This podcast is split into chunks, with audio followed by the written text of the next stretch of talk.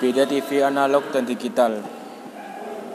Pemerintah melalui Kementerian Komunikasi dan Informatika Kominfo berencana untuk menyetop siaran televisi analog dalam waktu dekat dan beralih ke siaran TV digital. Rencananya migrasi dari siaran TV analog ke digital analog switch off ESO akan dimulai pada 17 Agustus 2021 dan ditargetkan seluruh migrasi selesai dilakukan pada November 2022 mendatang. Hal ini dilakukan pemerintah agar pita frekuensi yang digunakan TV analog yakni frekuensi 700 mas bisa digunakan untuk jalur telekomunikasi broadband. Lantas apa itu sebenarnya TV digital dan apa pula perbedaannya dengan TV analog?